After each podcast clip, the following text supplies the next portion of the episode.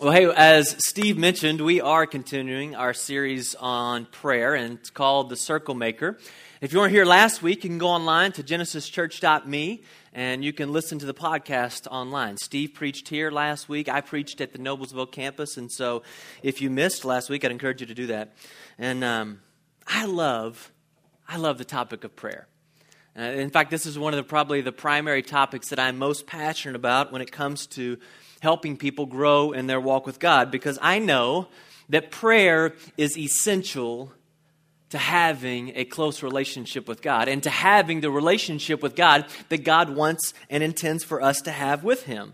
Today, we're going to look at uh, Psalm 145. And so, if you have your Bibles, you can turn to Psalm 145, or if you use a smartphone, iPhone, or something, you want to go to Psalm 145. If you don't have one, there are several of these Bibles that are um, spread throughout the room underneath some seats. If you see one of those and you want to grab one and pick it up, it's on page 435 in this Bible. And we're going to read through the entire psalm in just a minute. So I'd encourage you to pick that up and follow along with us. Uh, if you don't have a Bible, uh, take that home with you. That's our gift from, uh, that's our gift to you. So I believe many of us struggle to have a vibrant prayer life because we have an inaccurate view of who God really is. And today, I want us to look at Psalm 145, and I want us to learn from King David.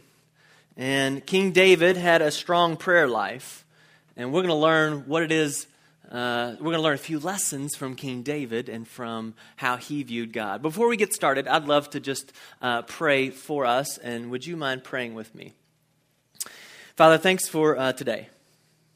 I am thankful for the fact that you've brought each one of these people in the room here this morning. I trust that each one of them are here because you have something to say to them. Lord, I don't believe in accidents. I believe you're the great conductor, that you orchestrate all things, that even today you have an appointment for each one of us, that you want to bear fruit in our hearts and in our lives. And so, Holy Spirit, we ask you to open our hearts. God, I pray that we would hear your voice today. And I pray that as we hear your voice, that we would turn toward you, God. And would you bear fruit in us, Lord Jesus, in such a way that it brings you glory and honor today. And it's in your name we pray, Jesus. Amen. So, one of my favorite authors is a guy by the name of A.W. Tozer. He passed away years ago, but he's a former pastor and author. And A.W. Tozer has got a famous quote. You may have heard this before. He says, What comes into our mind when we think about God is the most important thing about us. Think about that. What comes into our mind when we think about, or when we view, or when we consider who God is, that image, that thought is the most important thing about us. Our view of God greatly affects the way we pray. In fact, some would say it's absolutely essential to have an accurate view of God in order to have an effective and enjoyable prayer life. In Psalm 145, we're going to see that one of the reasons why David, King David, had a vibrant prayer life was because he had an accurate view of who God was. And Psalm 145 is a prayer essentially. In fact, many of the Psalms are either prayers or songs. And so we're going to look in on David's prayer life and a prayer of David's. And it's a prayer of praise and thanksgiving. And God and King David is going to, throughout this psalm, he's going to compliment and appreciate God for who he is. He's going to praise God for all that God has done. And so I want you to follow along as I read Psalm 145. Now I want you to listen for the various ways in which David views God. Let's read this together. Or I'll read, you follow along. I will exalt you, my God the King. I will praise your name forever and ever. Every day I will praise you and extol your name forever and ever. Great is the Lord and most worthy of praise. His greatness no one can fathom. One generation commends your works to another. They tell of your mighty acts. They speak of the glorious splendor of your majesty and I will meditate on your wonderful works. They tell of the power of your awesome works, and I will pro- proclaim your great deeds. They celebrate your abundant goodness and joyfully sing of your righteousness. The Lord is gracious and compassionate. He is slow to anger and rich in love. The Lord is good to all. He has compassion on all he has made. All your works praise you, Lord. Your faithful people extol you. They tell of the glory of your kingdom and speak of your might, so that all the people may know of your mighty acts and the glorious splendor of your kingdom. Your kingdom is an everlasting kingdom, and your dominion endures through all generations. The Lord is trustworthy in all his promises, and he faithful in all he does. The Lord upholds all who fall down and lifts up all who are bowed down. The eyes of all look to you, and you give them their food at the proper time. You open your hand and satisfy the desires of every living thing. Verse 17. The Lord is righteous in all his ways and faithful in all he does. The Lord is near to all who call on him, to all who call on him in truth. He fulfills the desires of those who fear him, and he hears their cry and saves them. The Lord watches over all those who love him, but all the wicked he will destroy. David says, My mouth will speak in praise of the Lord. Let every creature praise his holy name forever and ever. Amen. Boy, it doesn't take a biblical scholar to just listen to David and think about David has a really high view of God. And today we can't go through all of those different views that David has of God, but we're going to look at three of them specifically. We're going to start with verse 3. Look at verse 3. David said, Great is the Lord and most worthy of praise. His greatness no one can fathom. David understood and viewed God as a great God. In fact, when it comes to prayer, we need to be reminded and this is in your notes, number one, that God is greater than you can imagine. God is greater than you can imagine. Whatever thoughts you have about how great God is, they're not great enough. No one can fathom, David says, how great God is. Nothing reminds me, personally, of how big and how great God is, like looking up at the sky at night and seeing all the stars. I mean, don't you get this? When you look up at night, and you get a clear sky. I remember one of the clearest skies I ever had was when I went to West Virginia and I went to do some whitewater rafting with some friends in the New River in West Virginia. Anybody ever been there? All right, got a few. And so uh, we stayed, we camped out uh, uh, late at night on top of a mountain, and the, the sky, there was not a cloud in the sky. There were no city lights anywhere near. And I'll never forget the view that night. The stars were amazing. I've never seen stars like that before. Just shades of white. There were so many of them.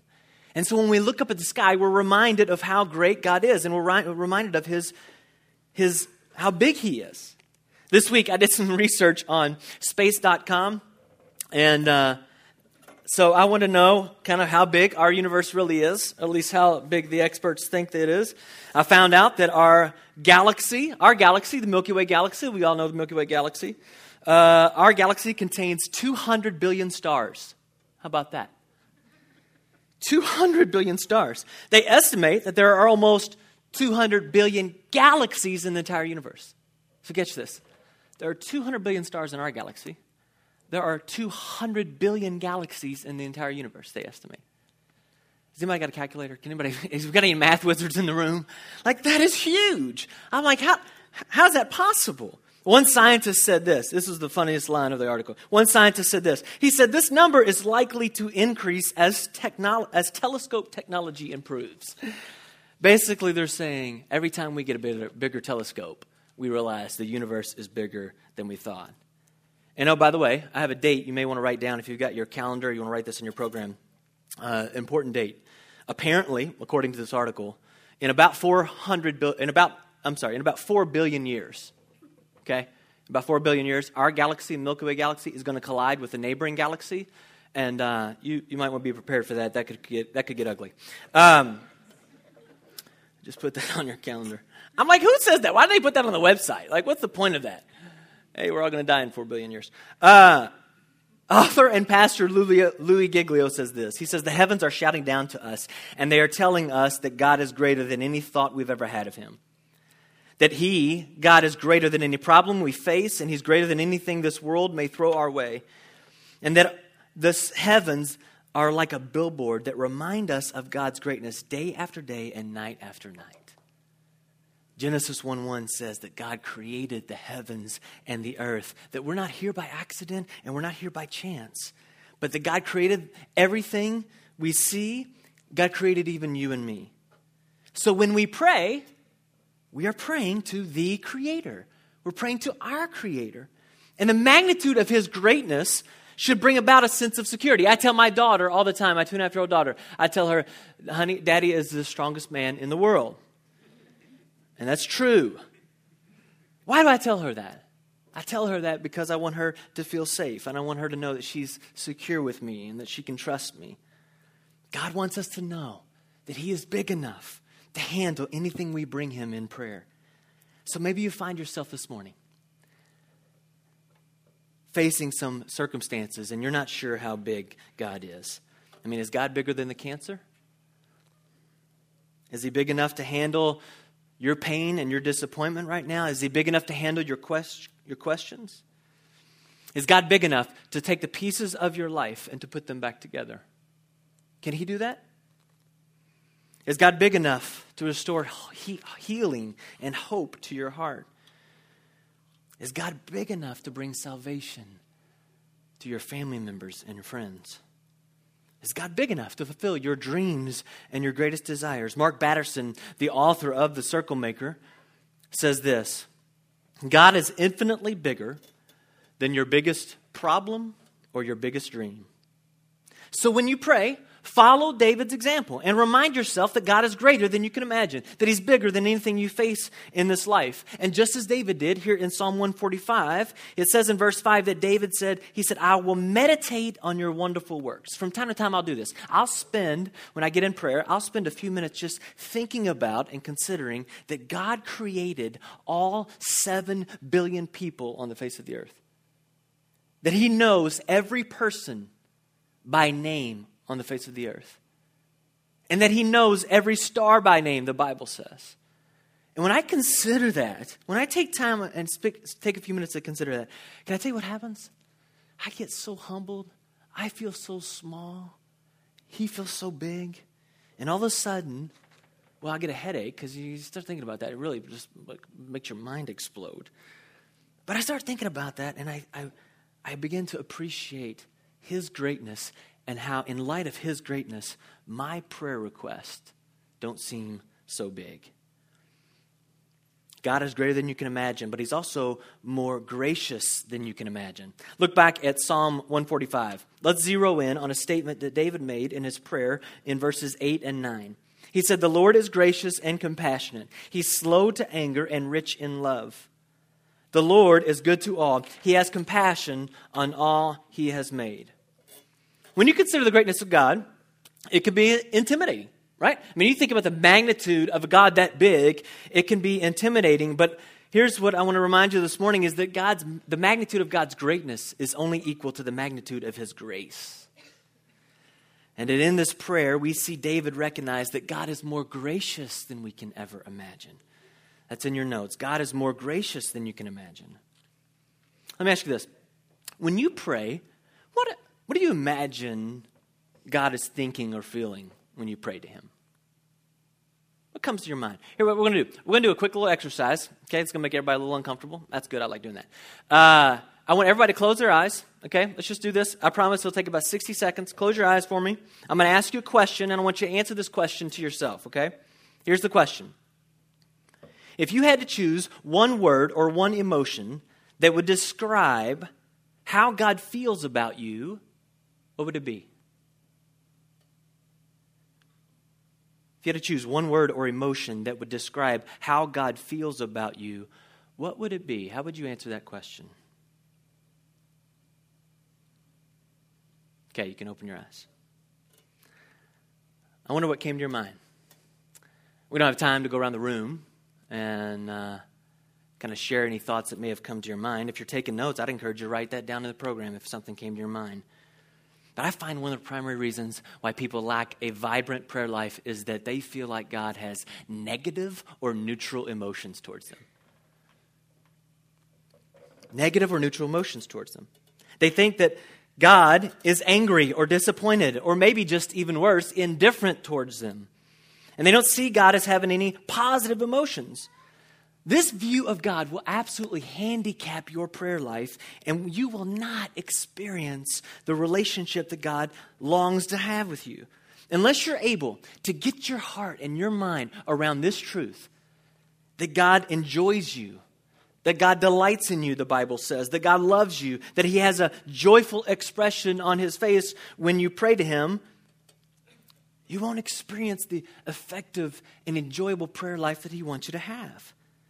God is not looking at you when you pray with His arms crossed and with an expression of disappointment on His face.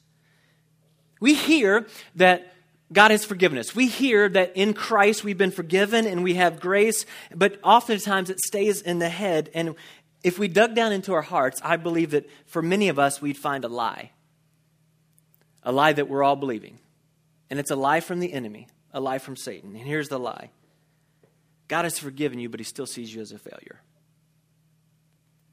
We believe that God has these underlying feelings of disappointment towards us. I was sitting outside of Starbucks this week preparing for my message, and I was watching as some lady pulled in the parking lot and um, she goes to parallel park in one of the open, par- open parking spots and i'm sitting here just kind of watching and, and as she backs up into the open spot she hits the car that's parked behind her. And of course the first thing i do is laugh because i'm a horrible person. Why is it so easy to laugh when people like laugh at other people's mistakes? So i'm sitting there laughing i'm thinking oh this is going to be fun. I just i get to watch an accident. And so she gets out of the car and she walks around. She parks the car, gets out, walks around. She looks to assess the damage. And, you know, to be honest with you, she didn't hit it very hard. It didn't look like really there was any damage. But of course, I'm wondering okay, is she going to, what's she going to do? Like, is she going to tell anybody? Is she going to try to find the owner? Is she going to just kind of look around and just make her way inside Starbucks? Well, as I'm watching this, about this time, another lady walks out, and sure enough, it's the owner of the other car. I'm thinking, oh, this is exciting. You know, this is good. So I'm watching this, and she walks up to her, and, and the lady walks up. The, she, she examines her car that got hit, and she looks at the damage. And, and this poor other lady, I feel so bad for her. She was very, very apologetic, and you could tell she was embarrassed. And, and the lady looks at her car, and she could tell, you know, there's no major damage. And she, so she looks at the lady, and she says, you know what, it's okay.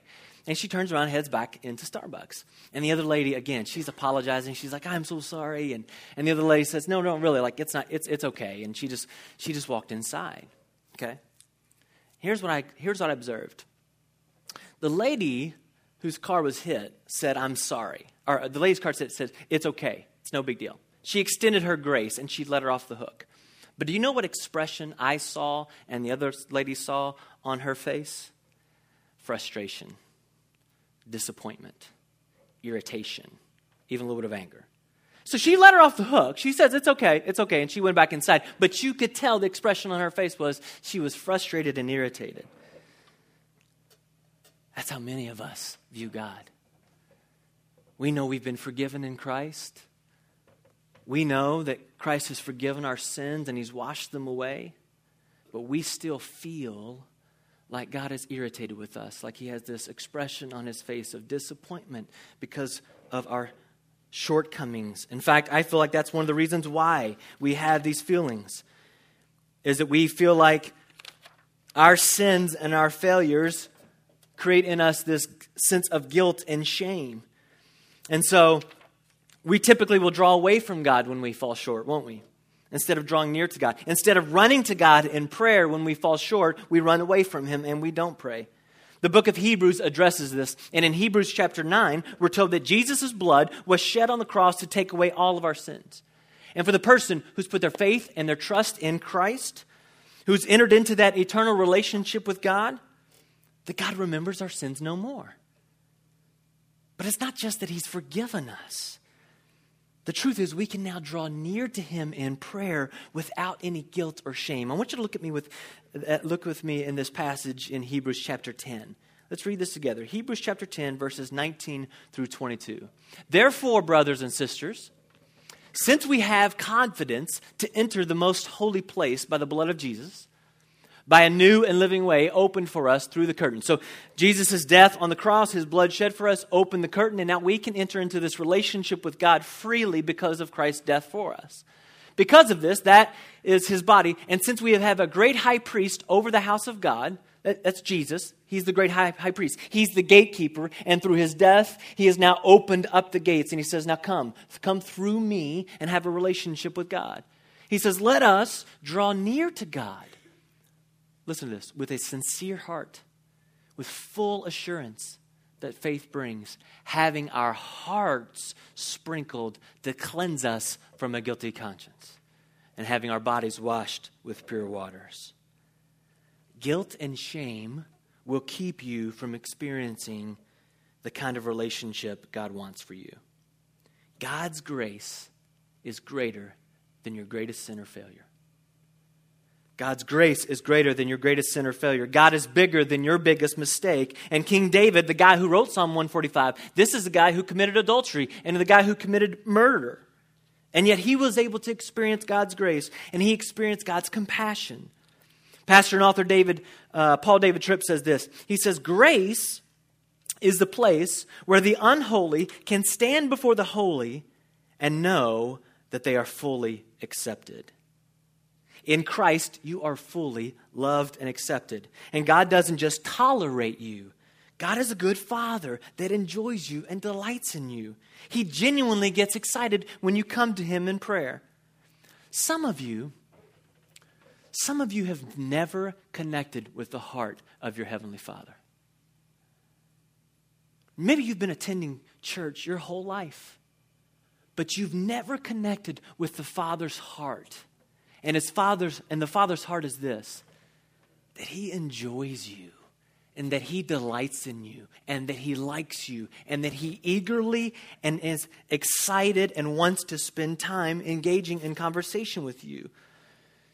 King David points out that in this psalm that even when we do sin and even when we do fall short, even in the midst of our spiritual immaturity, that God has compassion for us, that he is kind and he is patient, that God is slow to anger. And so the next time you fail, the next time you mess up, the next time you're feeling guilty or ashamed, I want to remind you to turn to God and not away from him. The next time you don't feel like praying, pray.